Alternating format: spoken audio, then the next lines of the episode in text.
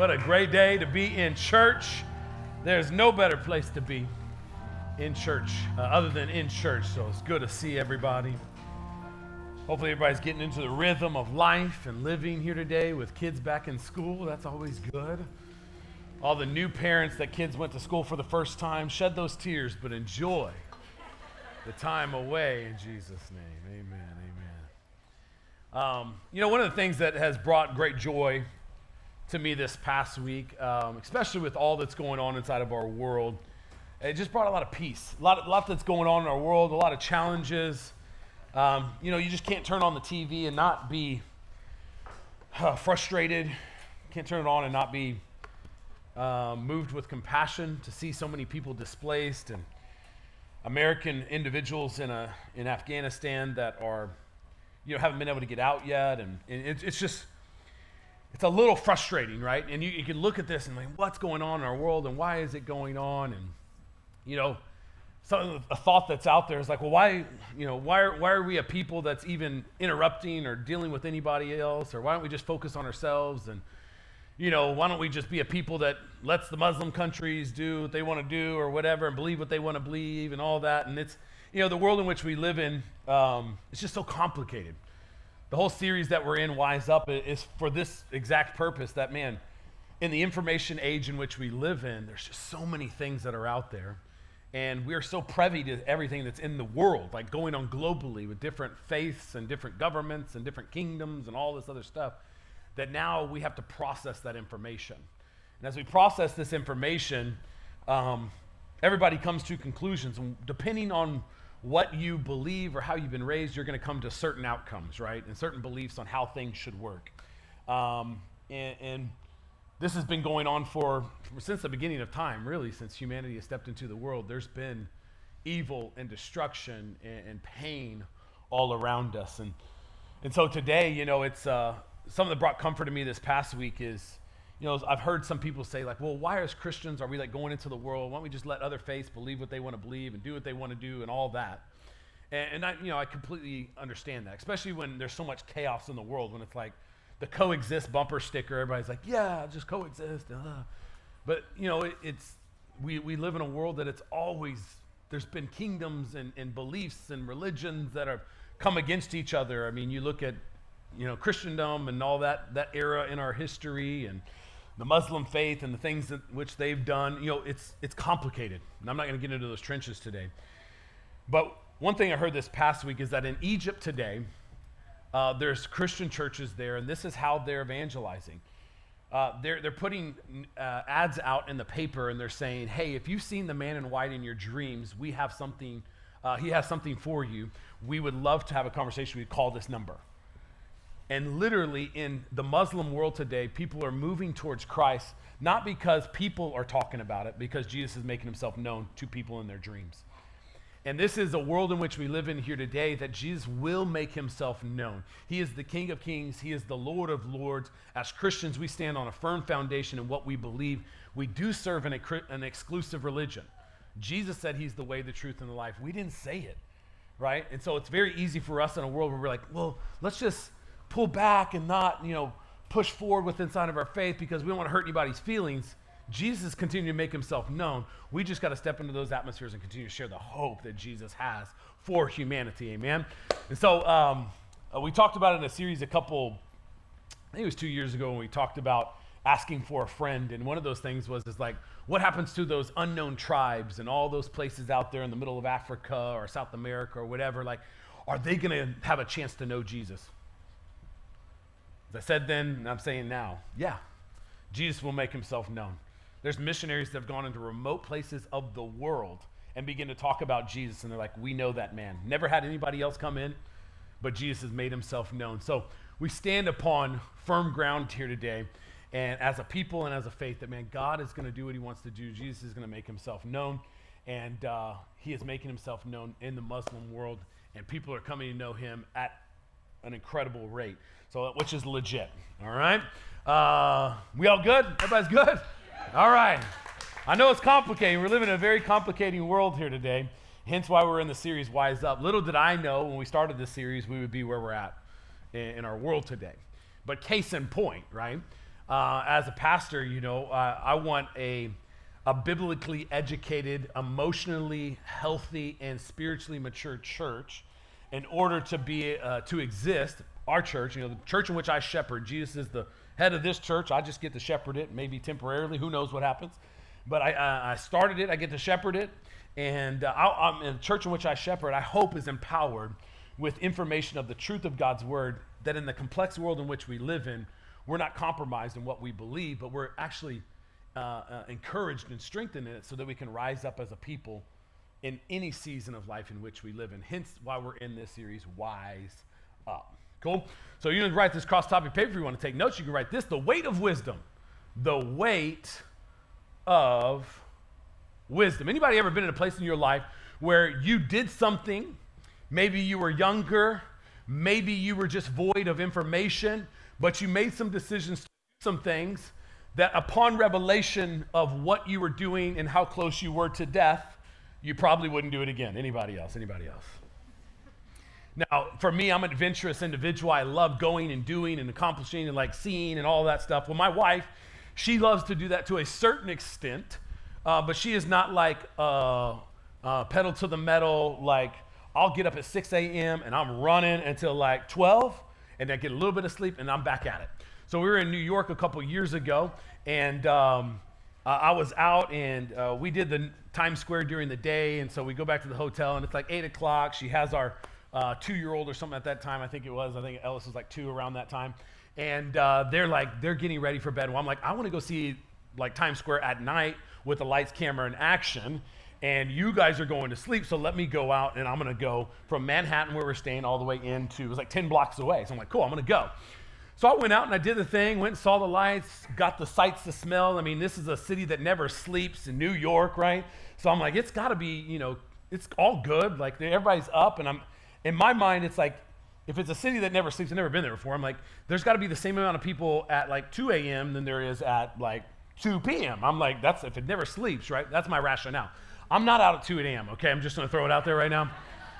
It's like 9 o'clock at night, so I walk on down to Man- the Times Square. It's beautiful, it's incredible, all this stuff. I saw the lights, and then I walk back. It's all good.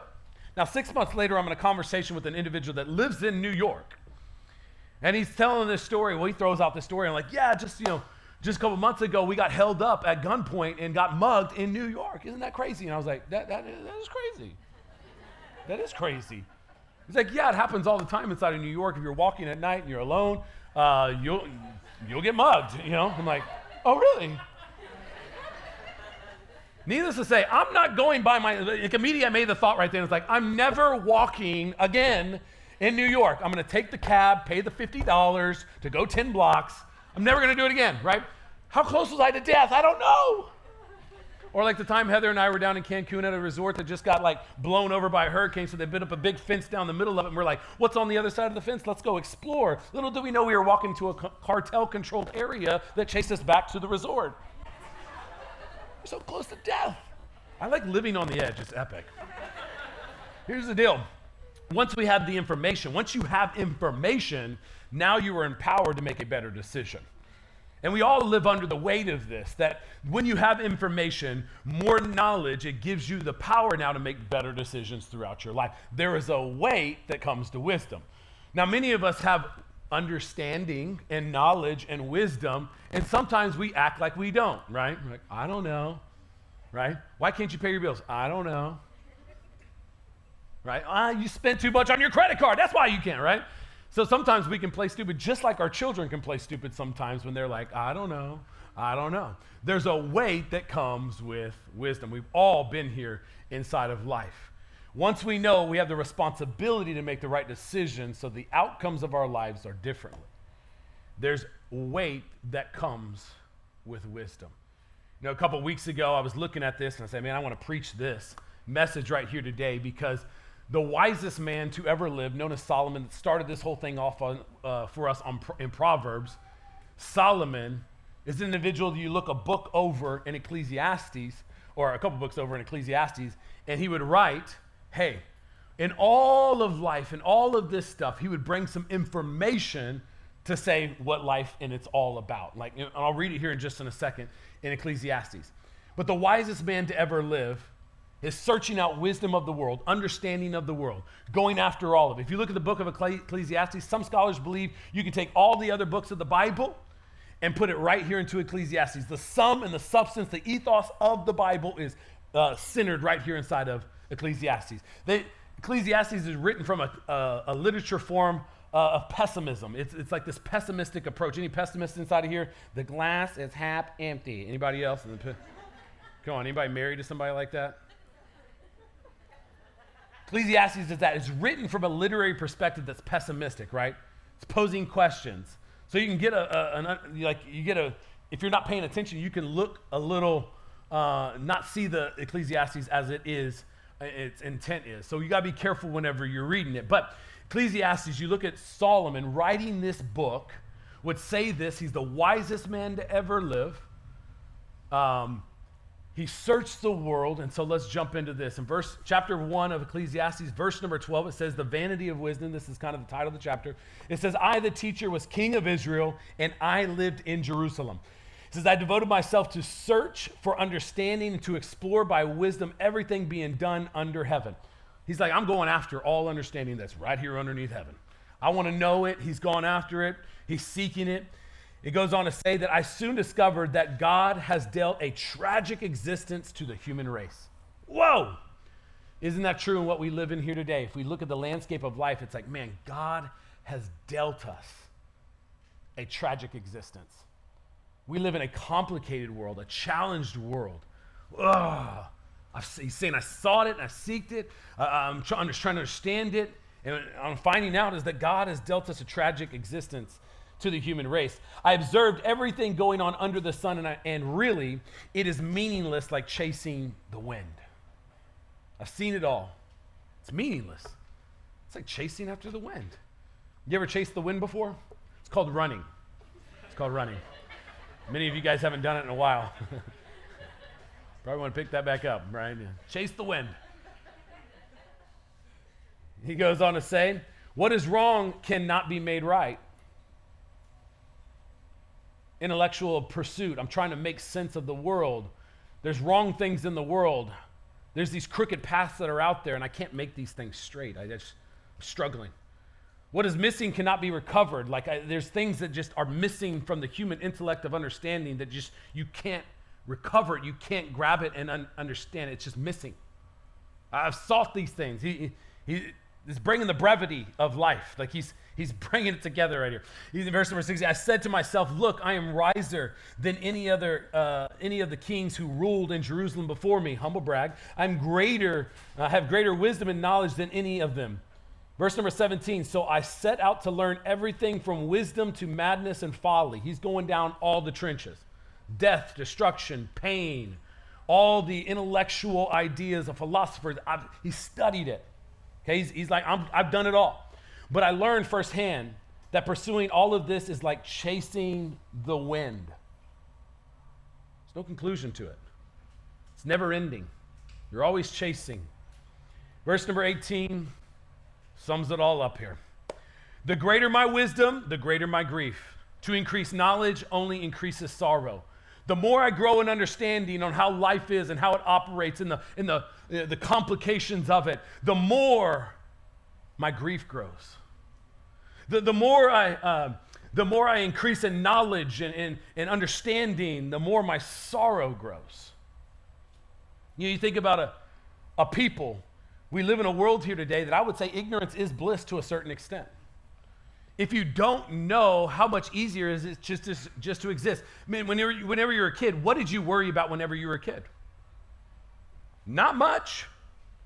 My kids today worry about it at five and two years old, they're worrying about the next time they're going to hang out with their friends, the next play date they're going to have, the next time they're going to step into the imaginary world and enjoy life. The next dessert, like Ellis loves the next dessert. It's eat, I got to eat, and then what's for dessert, mom and dad? That, that's her that's the. That's that is their perspective. Ignorance is bliss. They don't understand the complications of life. They don't understand how life works. They don't understand that bad things happen to good people. They don't understand that miscarriages happen a lot of times inside of marriages when people are trying to have children. They don't understand all those complexities, so they're not carrying the weight of all of that stuff.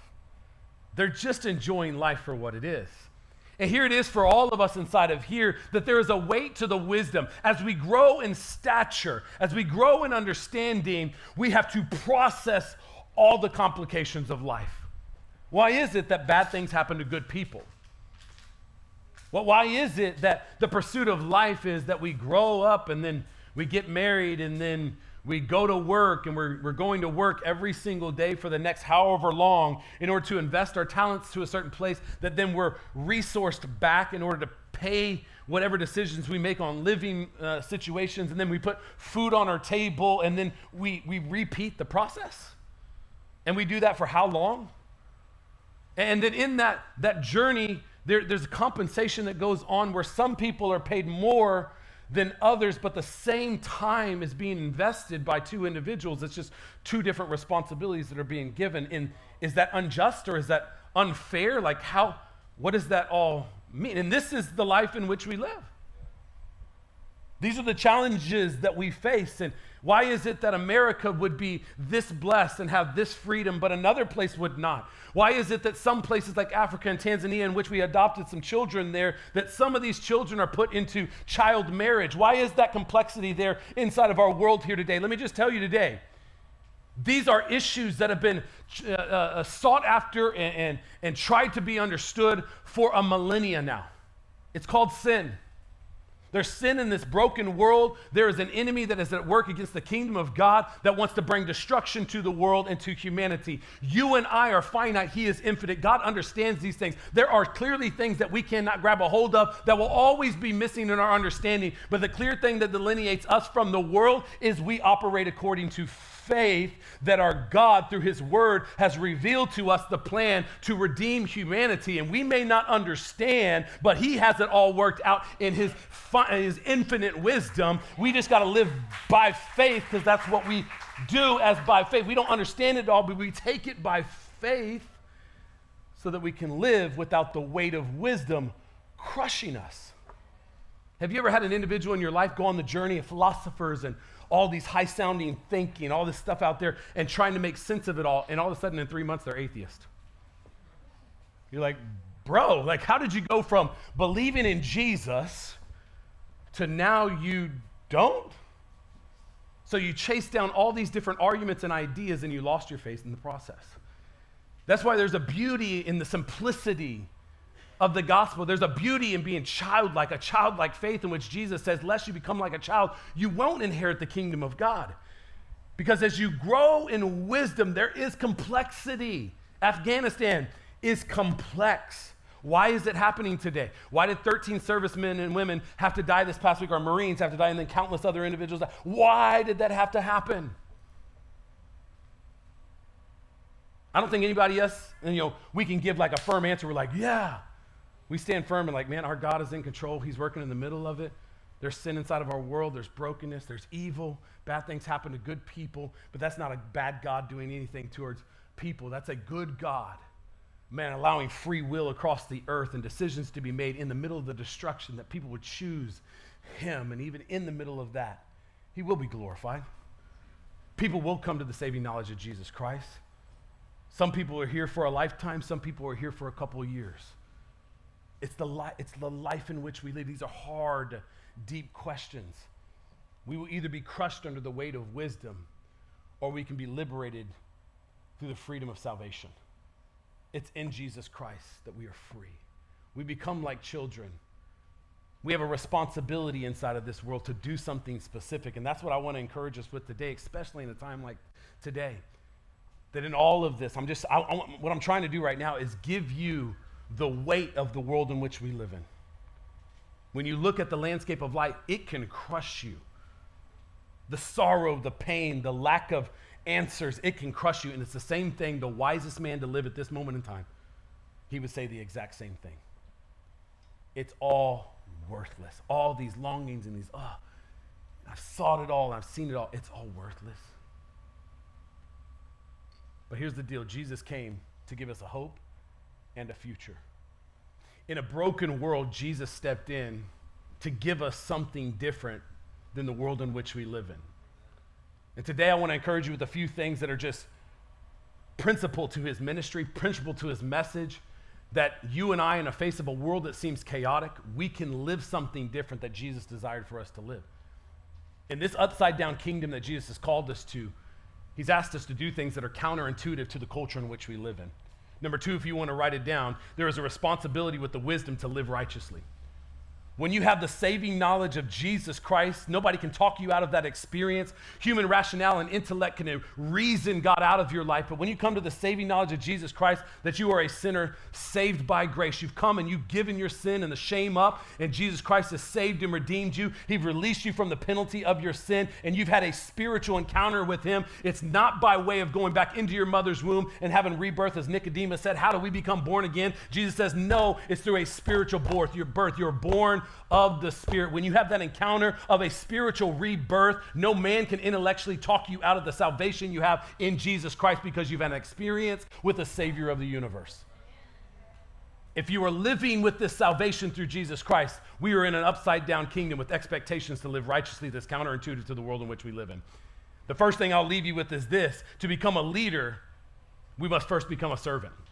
This is what Jesus has called us to do. The world in which we live in here today, everybody wants to lead, everybody wants influ- influence. But in the upside down kingdom in which Jesus called us to live in, he's called us to be servants. Matthew 20, verse 24 says, When the 10 other disciples heard what James and John had asked, they were indignant. James and John were trying to be at the right and left hand of Jesus whenever he ascended to his throne. This made the, all the other disciples frustrated because they're like, What are you talking about? We're all disciples too. But Jesus called them together, got his boys around, and said, This you know, that the rulers in this world lord it over their people, and officials flaunt their authority over those under them. Right? We live in this. Maybe you even work for somebody that's a positional leader. It's like, look at me, I'm in the position to do as I say. Yeah. Right? This is the kingdom. I mean, it's a world in which we live in. We got to be taught differently than maybe we've been nurtured into believing right? Sometimes, okay, we're not going to go down that route, but sometimes that's our reality. But among you, it will be different. Jesus is giving the upside down kingdom principles here. Among you, it will be different. Whoever wants to be your, a leader among you must be your servant. Whoever wants to be uh, first among you must become your slave. For even the Son of Man came not to be served, but to serve others and give his life as a ransom for many. This is not intuitive to the human nature. We want to be served. Jesus is saying, if you want to be a leader with influence, especially as a believer, a follower of Christ, we are here to have influence, to empower people, to encourage people, to strengthen people. People don't know, care how much we know until they know how much we care. How does that happen? It comes through servitude. We become least, right? We, we want to serve people, love people, encourage people, be, uh, be a help to them, be a person that we walks into our workplace and say, How can I serve you? Boss, how can I serve you? What can I do to serve you? John Maxwell will say it this way: You want to go somewhere fast, do it alone. You want to go somewhere, or you want to go, uh, you want to go far in life, do it with a team. Do it with a group of people in which you're serving, you are loving, you are encouraging. Do it with people around you. But that me mentality will take off and say, I'm going to do this alone. I just heard a story this past week. I'm reading in a book called Pivot and uh, uh, Pivot and Go by David Nurse. Individual that I met a couple weeks ago, but he's got a great book and he talked about, man, servant leadership. And one of the ways that he's modeled it inside of his life is just, how can I serve you? What can I do for you? How can I help you? You want to move forward inside of life, you want to you want to progress inside of life, start serving other people around you. So what he said is now I would get out, he was a shooting coach in the NBA. He got out to the basketball court one game where he was he was a, a shooting coach for the the Brooklyn Knicks. Um, Brooklyn Knicks now. No, not the Brooklyn Knicks. Brooklyn Nets. There you go. I'm like, Brooklyn, that does not sound right at all. They're changing names up on me now.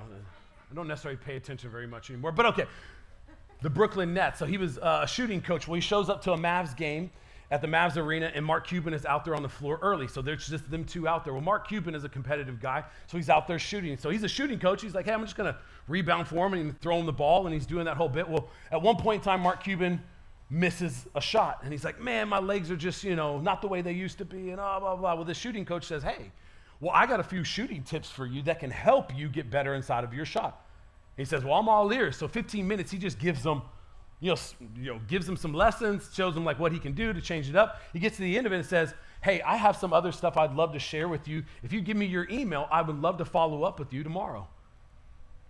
His mentality is it doesn't matter who it is, I just want to serve. I just want to serve. I want to get in here and serve this individual. I know who Mark Cuban is, but I'm just an individual who has some talent that can help this guy with something he cares about at this moment in time. Everybody in our world around us cares about something. Are we tuning into what they care about to say, how can I serve you in this capacity? The best testimony you might have is you know, giving up your world and your thing and saying, you know what? It's not about me, my world. It's about you and your world. How can I serve you. This is the upside down kingdom which Jesus has called us to live, serving others. Moving on with a similar thought, it says this uh, to truly find life, die to self.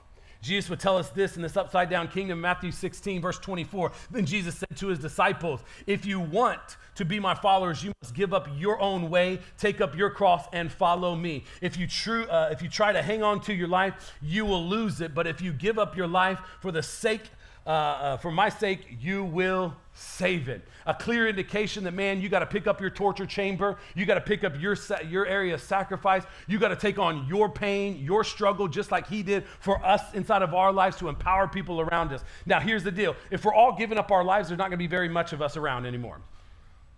But if we can give up our time, we can have some care and some compassion and say, I'm going to be with you and present with you. I'm going to walk with you through this relationship that's broken up. I'm going to walk with you through your marriage that's in shambles right now. I'm going to walk with you through this time right now where you're mismanaging your finances. I'm going to walk with you through your whatever you're walking through. I'm going to give up my life. I'm going to take up my cross and I'm going to follow you. I'm going to find Jesus. I'm going to find life on this journey.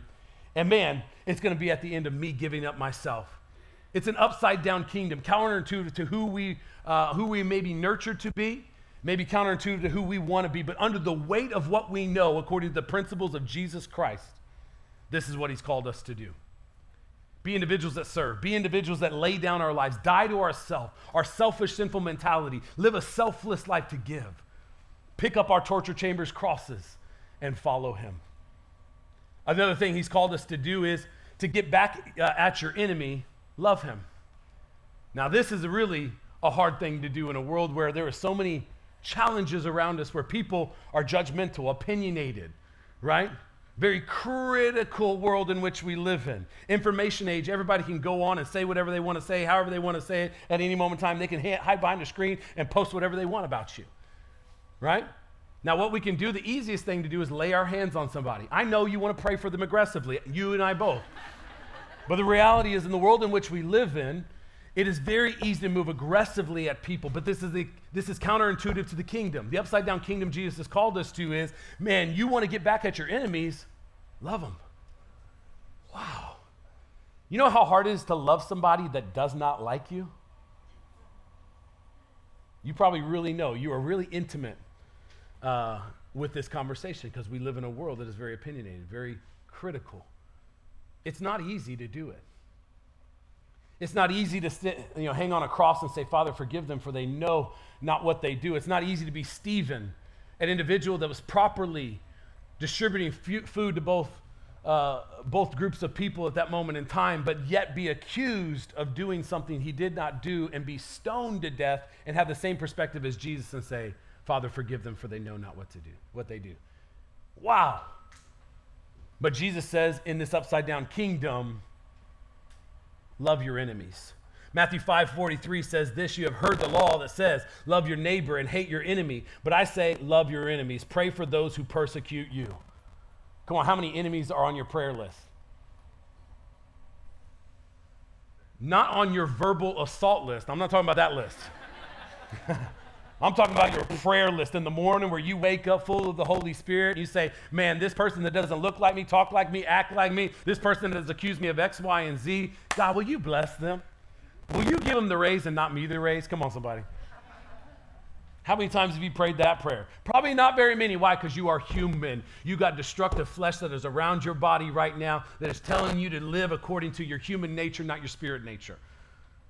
Romans would say this in Romans 12 Dear friends, Never take revenge. Leave that to the righteous anger of God. For the scriptures say, I will take revenge. I will pay them back, says the Lord. Instead, if your enemies are hungry, feed them. What? If they are thirsty, give them something to drink. What? In doing this, you will heap burning coals of shame on their eyes. Amen. Thank you, Jesus. Finally got good, right? We were frustrated the first two times, like, wait, I'm not going to give them food. I am going to. Oh, I'm heaping coals? Yes, we'll do it all the time. Amen. Heaping coals of shame, not literal coals of shame. Okay, I know some of you guys going home to make a fire, you're like, don't let evil conquer you, but conquer evil by doing good. Let it be in your nature. Get it down deep inside of your nature. You know, there's an age old statement when the going gets uh, tough, the tough get going. Well, I would probably flip, I could flip that on its head and just say, hey, whenever the times get challenging, when you get the most hate coming your way, get the goodness of the Lord going. Man, get it going inside of your life. You know, I, I was talking to an individual that loves doing like the ultra marathons. A guy in our church that uh, um, uh, just finished an ultra marathon a couple weeks ago. 100 miles he ran. I'm just going to say right now if you were running 100 miles, that is not good on your body. That is not healthy to do that. But this individual is doing. Now, here's the deal. Every single ultra marathon individual I've ever talked to says you got to fall in love with the pain.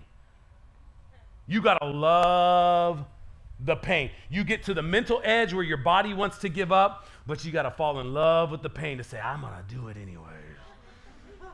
if you read the book Can't Hurt Me by David Goggins, he's all about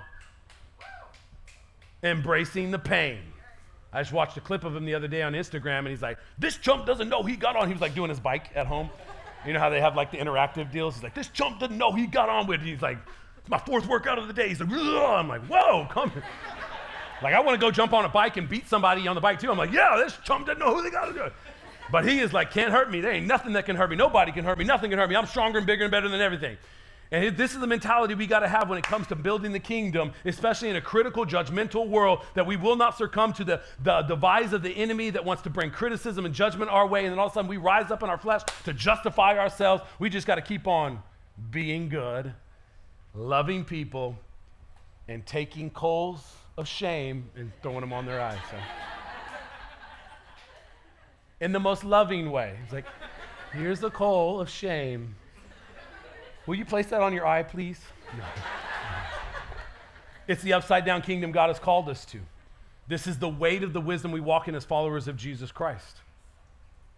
We don't, have, we don't get to live like the world, although we want to. Hey, I'm, I'm preaching myself today, okay?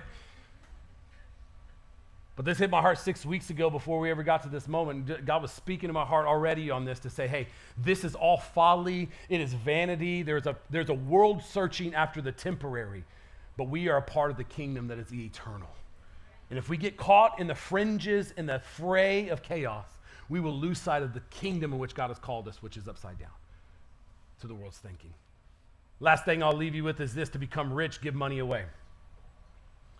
To become rich, give money away. To increase inside of your life, get a heart of generosity on the inside of yourself.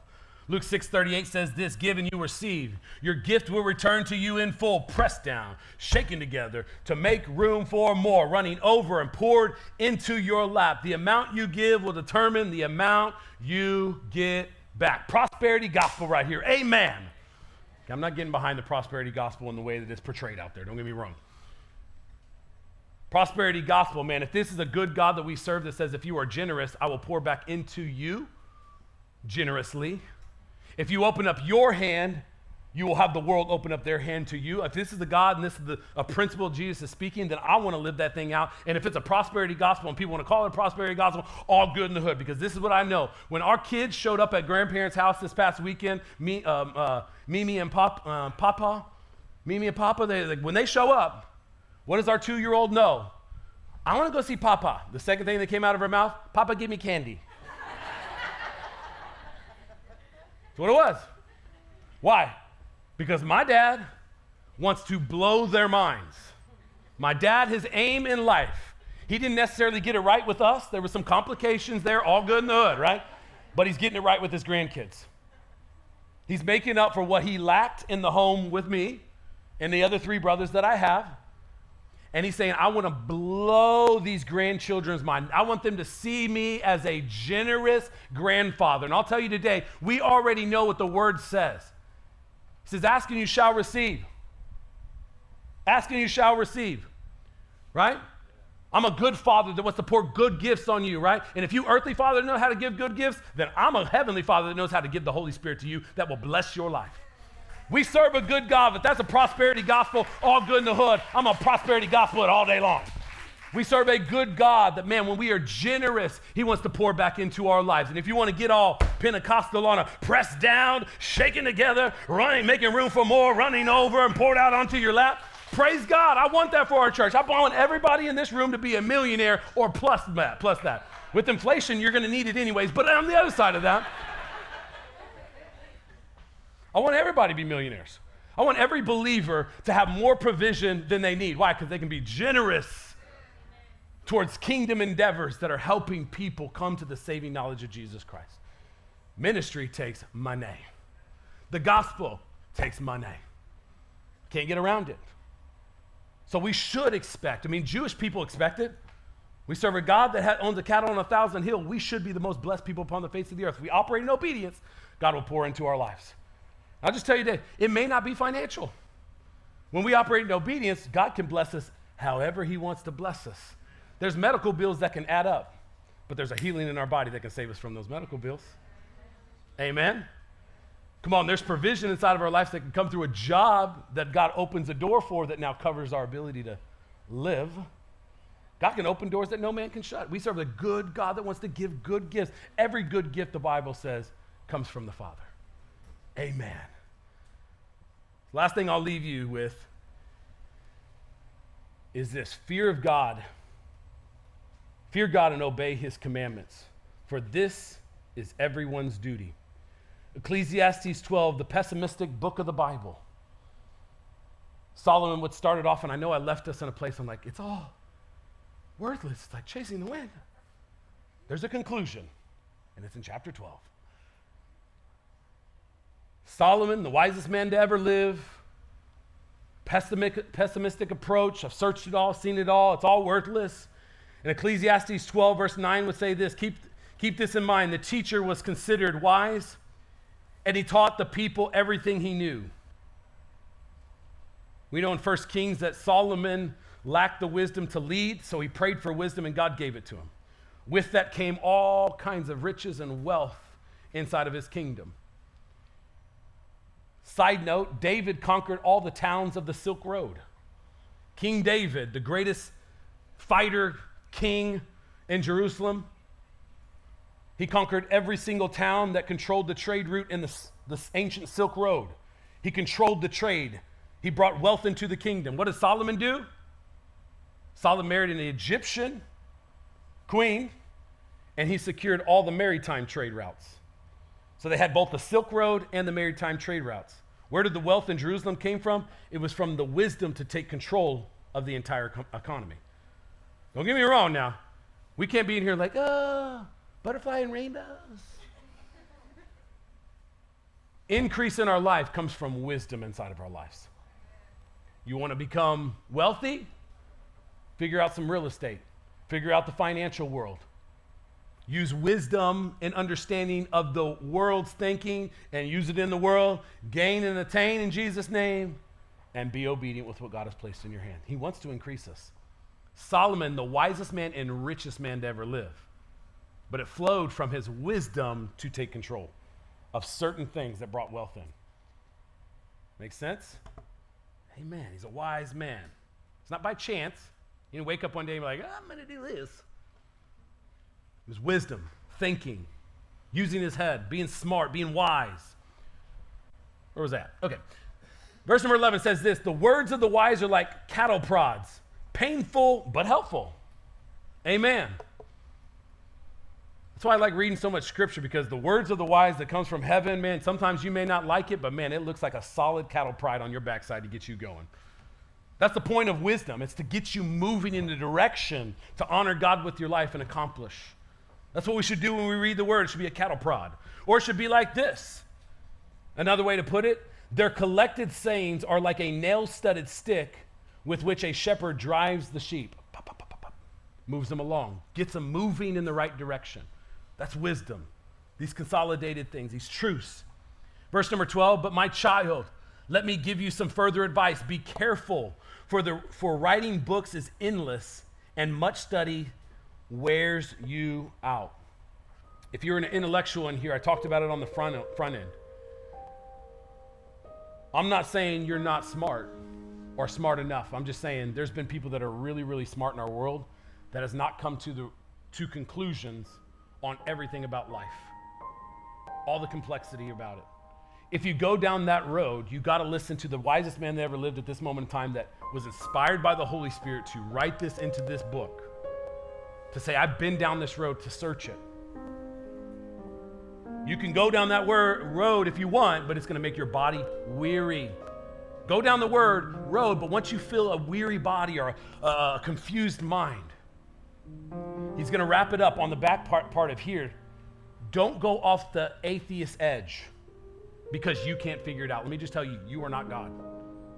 And because you are not God, there will always be things that are absent of your understanding that requires faith. It is by faith. By faith. Lee Strobel went down this journey. He found Jesus on the journey. He was an atheist, but he went down this journey. I got to figure this thing out. Lee Strobel found him. Look at some Lee Strobel stuff.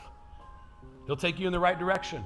There's other people, though, that have gone down this direction completely atheist today. Believers, completely atheists. You've heard me tell the story before. Billy Graham and there was another individual at the same time were preaching and doing incredible things. Thousands of people are coming to know Jesus in, in, uh, in Europe. But all of a sudden, there was a Time magazine that came out with that child dying uh, in the mother's uh, arms in Africa. If you remember, the like, it's a famous picture. The individual that was preaching with Billy Graham at that moment in, mo- in time, he began to question the existence of God because he could not grab hold of how would a loving God allow that child to starve to death in Africa. Billy Graham took it by faith and said, God is in control and he's working it all together. This other individual is doing incredible things, became an atheist. The work that God called him to, these incredible things, was stopped simply by, I cannot understand it and I will not take it by faith. I got to be able to understand it to move forward with this gospel. And you can see the two different lives and how they came out. One, I don't even remember their name, and Billy Graham, the greatest evangelist that ever we've known on earth to this present day and time. So you can go down this road, but you got to be careful if you lean in that intellectual realm, okay? We take things by faith. Salvation is by spirit. It's a spirit thing. Verse number 12, or verse number 13, this is where he wraps it all together. He says, That's the whole story. Here now is my final conclusion. He brings it all together. Fear God and obey his commandments, for this is everyone's duty. God will judge us for everything we do, including every secret thing, whether good or bad. The wisest man to ever live, pessimistic approach. I've searched it all, it's all meaningless. There's a weight to this wisdom. Here's the conclusion it all comes down to this. It comes down to this one thing, or these two things inside of here fear God. What is fear God? He's in control, He's over it all. He's superior and He is sovereign. He is, man. Alpha and Omega, He sees the beginning and the end. We don't, we're finite. Fear God and His. His, his plan, his, his knowing, his knowledge. There's nothing new under the sun. God knows it all. We're merely a vapor, here today, gone tomorrow. James 4 14 says, it's, we're just blips on radars. How are we going to be able to grab hold of the big picture when God was here before the beginning of time and sees it all? So fear God. What do we say in Proverbs 1 7? The start of wisdom or the start of knowledge is fear of the Lord. It starts in fear of the Lord. You want to grow in understanding, biblical understanding? It comes by fear of the Lord, that, that respect for who He is and what He can do, the power that He has. So fear God. The second thing, obey his commandments. Do what he's called us to do. How can you become more like Christ here on this earth?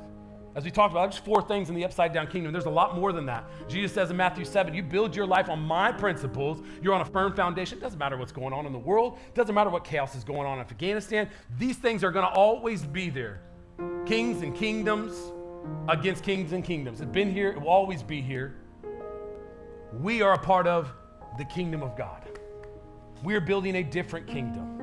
This upside down kingdom will run contrary to the kingdom here on this earth. We're building something different. So we can live in this place and say, we're just going to obey his commandments. This is everyone's duty. We're standing on good ground.